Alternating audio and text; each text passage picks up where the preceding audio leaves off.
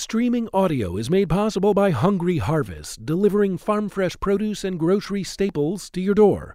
Every delivery allows you to support local donations that fight hunger in the community. Learn more at hungryharvest.net. This episode is brought to you by Next One Up. Next One Up transforms the lives of young men in Baltimore City by providing long term mentoring and coaching during the critical ages of 13 to 24.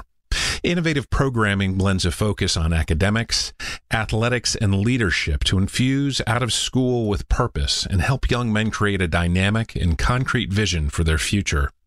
Next One Up, transforming the lives of young men in Baltimore City by supporting and advancing their academic, athletic, and social development. Learn more, donate, or get involved at nextoneup.org.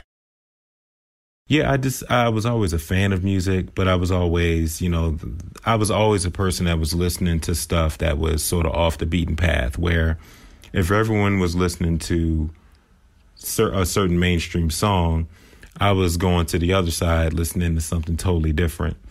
And um, at the time, you know, covering education, obviously I was writing every day, I was reporting every day, and that's when the thoughts started to hit me that you know, hey. Um, it'd be kind of cool to cover this music full time.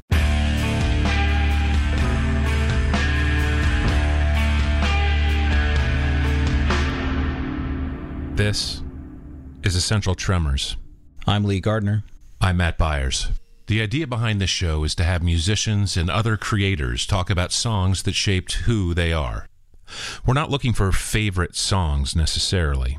We're also not looking for songs that they'd choose to take with them if they were stranded on a desert island. What we're looking for are songs that have significance to them, songs that might have changed the course of their creative lives or their lives in general. I want to get line drive. Want to lose weight? Keep eating. For you. What? In my financial situation. What you got? Now I was raised in a sandbox next to you and her. You was holding a handgun. She was giving birth to a baby born to be just like you. I, I wonder what's that's worth. I, I wonder if you, you ever knew you was a role model to me first. The next day I, I woke up in the morning, seen you on the news.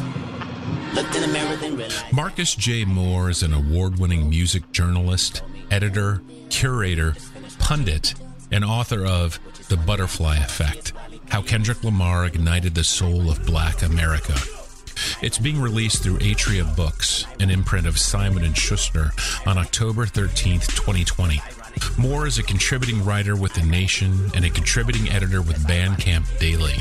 His coverage of soul, jazz, hip hop, and rock can be found at the New York Times, Pitchfork, Entertainment Weekly, The Washington Post, NPR, Rolling Stone, and The Atlantic, among many other outlets.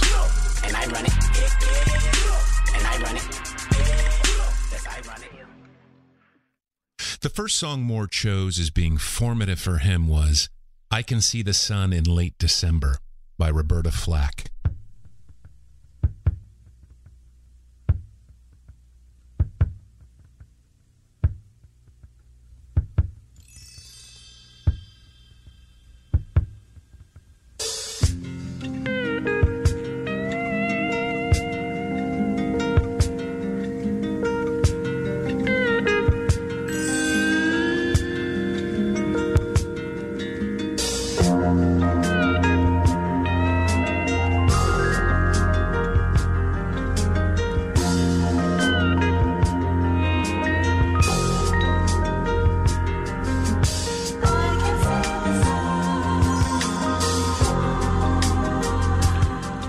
Heard that song in it wasn't too long. I want to say it was like twenty.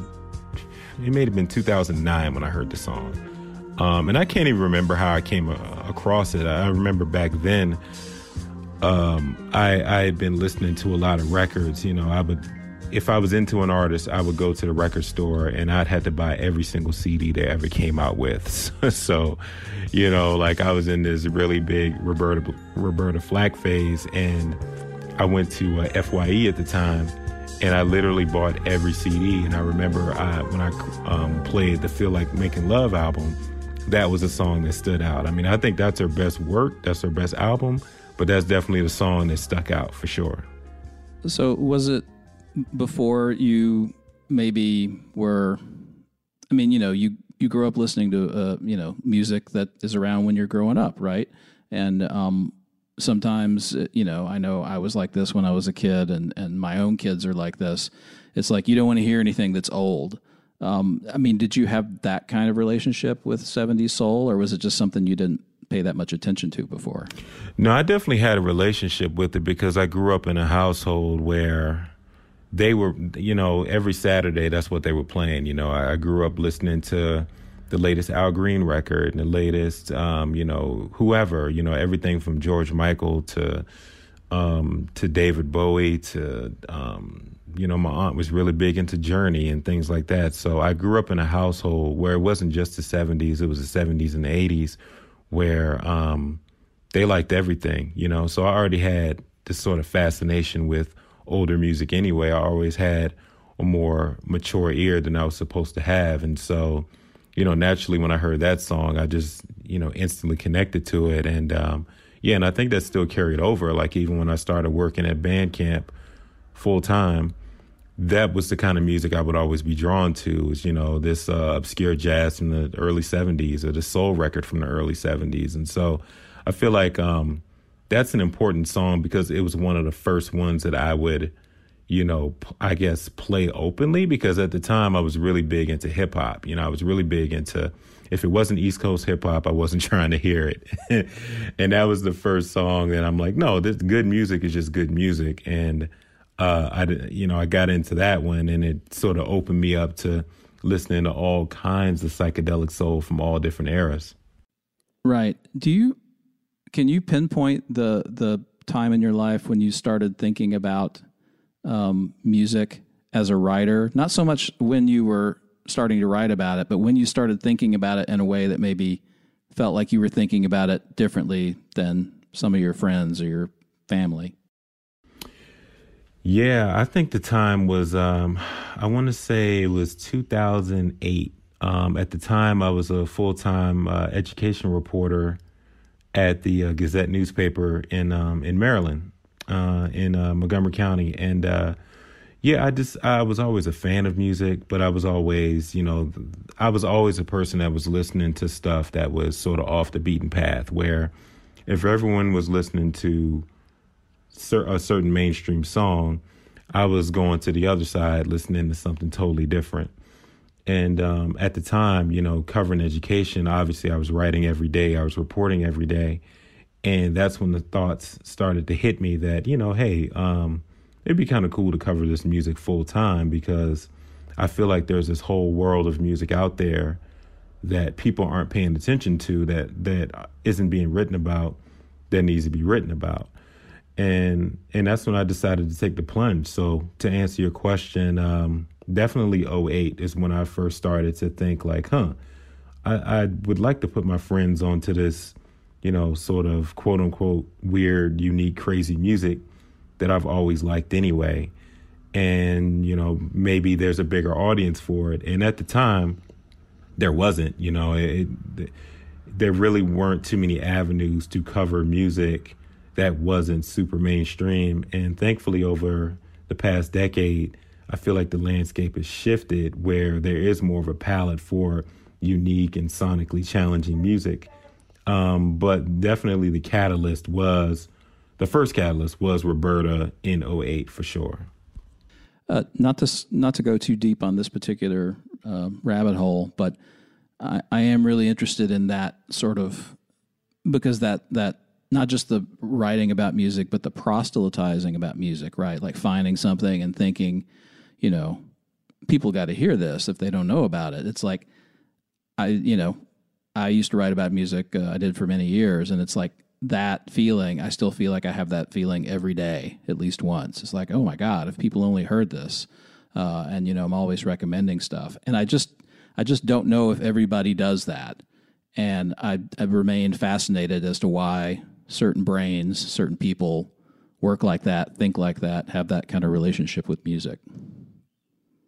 Yeah, you know, and I think it's it's honestly because that's just the way I've been. Like even not even just music. It's it's been that way across the board. Like um you know, even going back to kindergarten, like if if I wanted to like if everybody was in this certain reading group, I wanted to be in this other one or like if everyone had the popular sneakers, I wanted to have these other sneakers. Like I've always been the road less traveled kind of guy. And I've always been a naturally curious person. So it just naturally carried over into music, you know. I mean, don't get me wrong, I like mainstream music. Uh, you know, my first book is about Kendrick Lamar, so you can't get any more mainstream than that.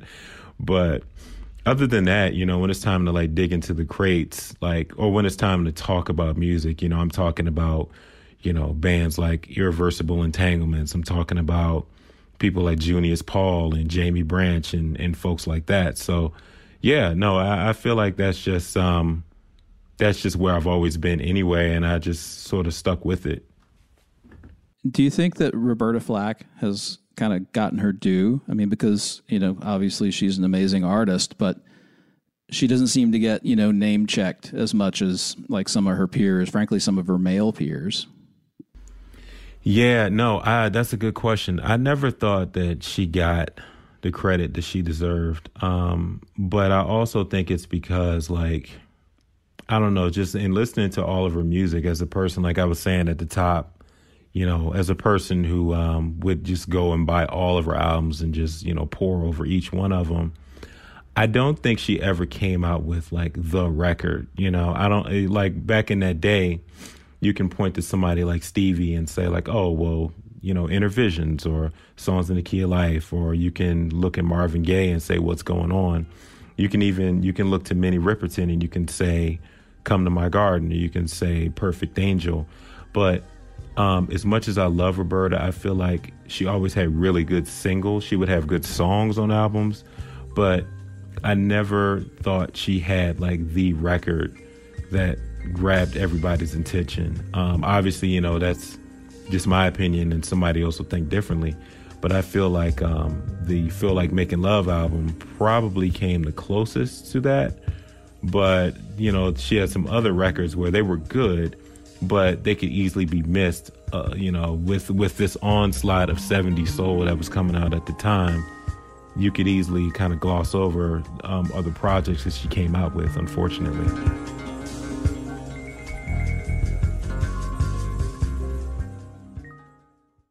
The second song Moore chose as essential to him was Jimmy Was a Rock Star by Common.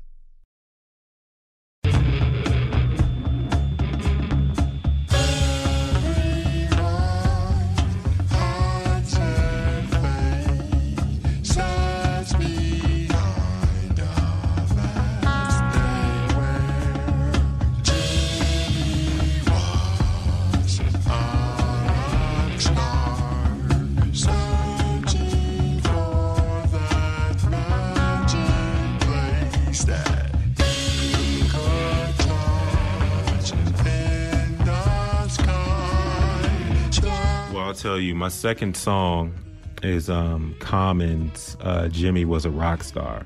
And here's why. Um, I understand that, you know, Common's Electric Circus album is a very, you know, controversial record. You know, it's one of those records where you either love it or you hate it, even by his own admission, you know, so that's not any, that's not a controversial statement by any means. But the reason why um, that is definitely a song that I chose is because, uh, you know, if nothing else, like it showed that he was willing to go out there and try something different. And I think, um, you know, he that was one of those record, one of those songs and one of those records where it was different every time. You never knew what you were going to get from Common. Like uh, Resurrection was one thing. One Day It All Makes Sense was one kind of album. Then Like Water for Chocolate was like his Afrobeat album and Electric Circus was his outer space record. So the reason why I love Jimmy was a rock star is because, you know, you look at the personnel on there and it was like you had a who's who of everybody on that track. I mean, Questlove was playing drums. I think James Poyser was on it. Er, it was him and Erykah Badu paying tribute to Jimmy. And I think more than any other song, that was the one that showed me that, you know, along with Roberta, like that good music is just good music, you know, and black music covers the full spectrum of everything. Like it doesn't have to be like even though it's a hip hop record, you can have some rock on there, you can have some psych rock, some folk or whatever. And honestly, I think they did a really good job of pulling it off. I think it got a lot of undue hate simply because it wasn't like Water for Chocolate, which was an amazing record. I think that's a perfect album. Um, but it wasn't that. And and it didn't have like big hits like The Light on it and um, Six Sense and things of that nature. But Jimmy was one of those like just go there, throw everything into the song and see what happens. And um, yeah, I, I still play that song. I, I think that's um, it's a, it's a criminally underrated record. And honestly, when you look at that song and when you look at that album, I think it foreshadowed a lot of stuff that came after it. Like it foreshadowed all the Brainfeeder stuff. It foreshadowed Sa Ra and all of that. Um, and even in some of the stuff that's out now, you know, whether it's Pink Siifu, whether it's Live, um, all of these people in the underground scene, um, I think a lot of these a lot of these people are indebted to Electric Circus, even if they don't want to say it. But a lot of that song and that album is out here today for sure. Well, it's interesting that that's the one that you're picking, and for those reasons, because it seems like to me that especially in hip hop, a lot of times there's this this pushback against people who do something really different. You know, artists who do something really different.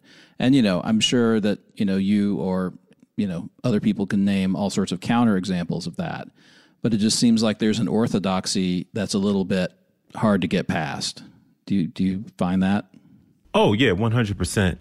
And especially at the time because Jimmy was a rock star and Electric Circus came out in 2002.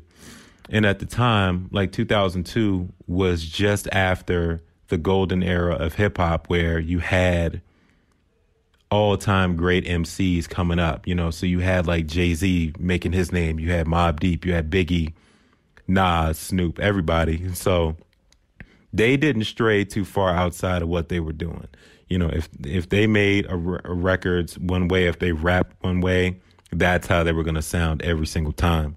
So they weren't to, you know, jump out there and say, "Oh, well, here's my rock album. Here's my, you know, my techno song or whatever." So they weren't doing stuff like that.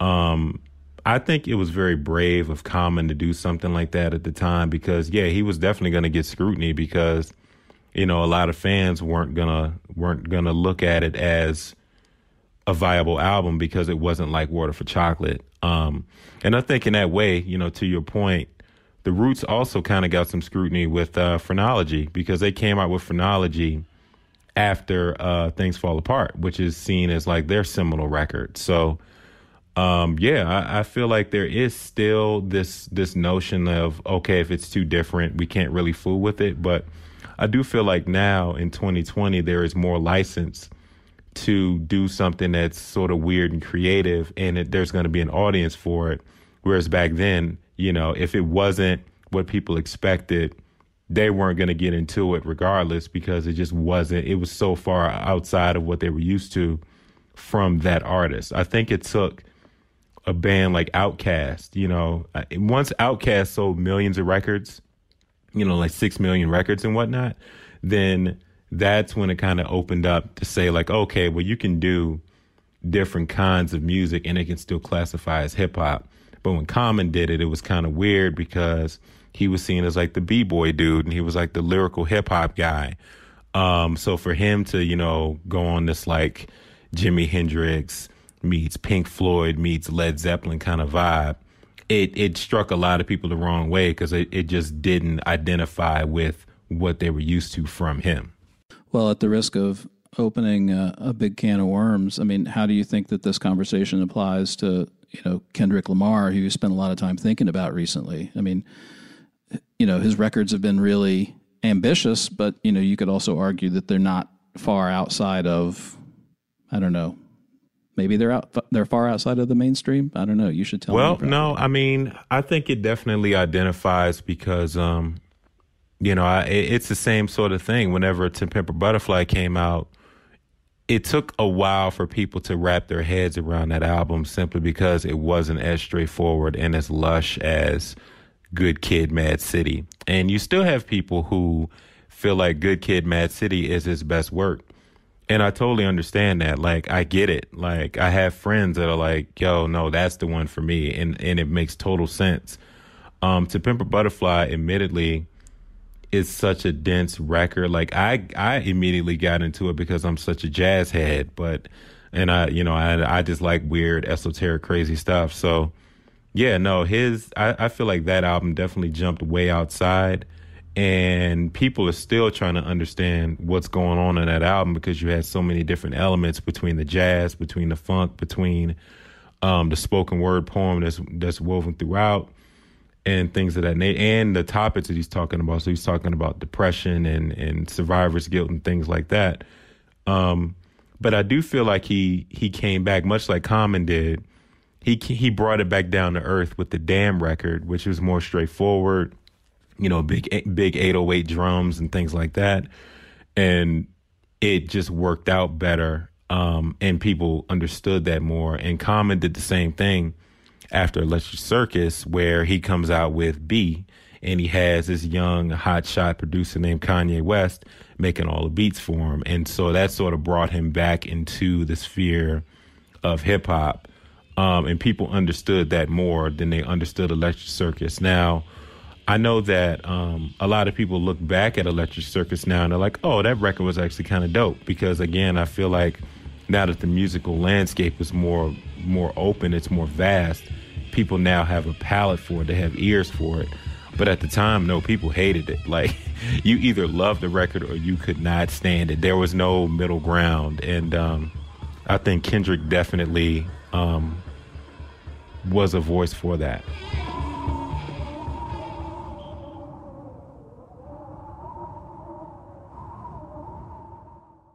The final song Moore chose as being crucial to him was Another Star by Stevie Wonder.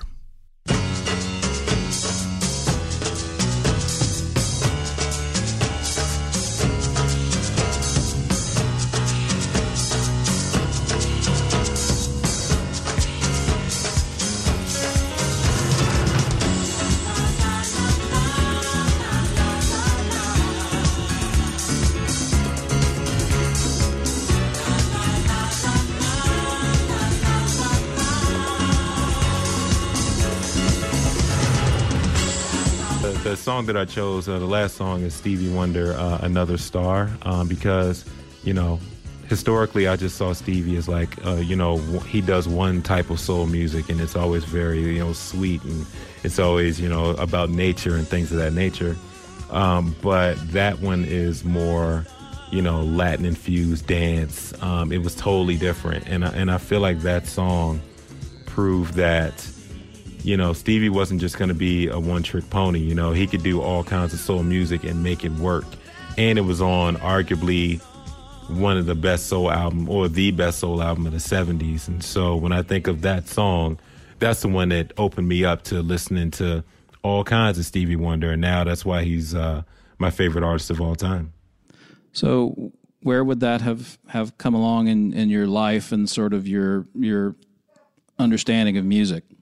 Um, that was right at high school. That was right in um, senior year in high school. Um, I had just kind of known about his music, but I didn't know, you know, about the B sides. Um, I just knew the hits. And so that was the one that showed me like, oh, wait a minute. If you get into his B sides, there some of those are actually better than the stuff that you hear on the radio. And so that's what um, sort of opened me up to it. And uh, yeah, yeah. I mean, it, it's one of those where if I'm having a bad day or if I'm down about something or whatever, just play Stevie and it's all good. You know, he's one of those artists for me right now.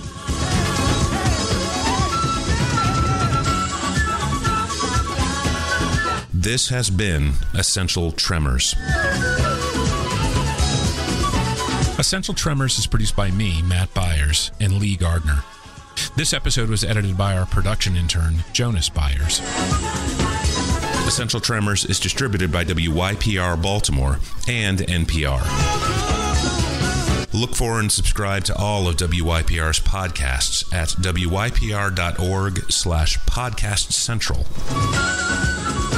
For more information about Essential Tremors, go to essentialpodcast.com.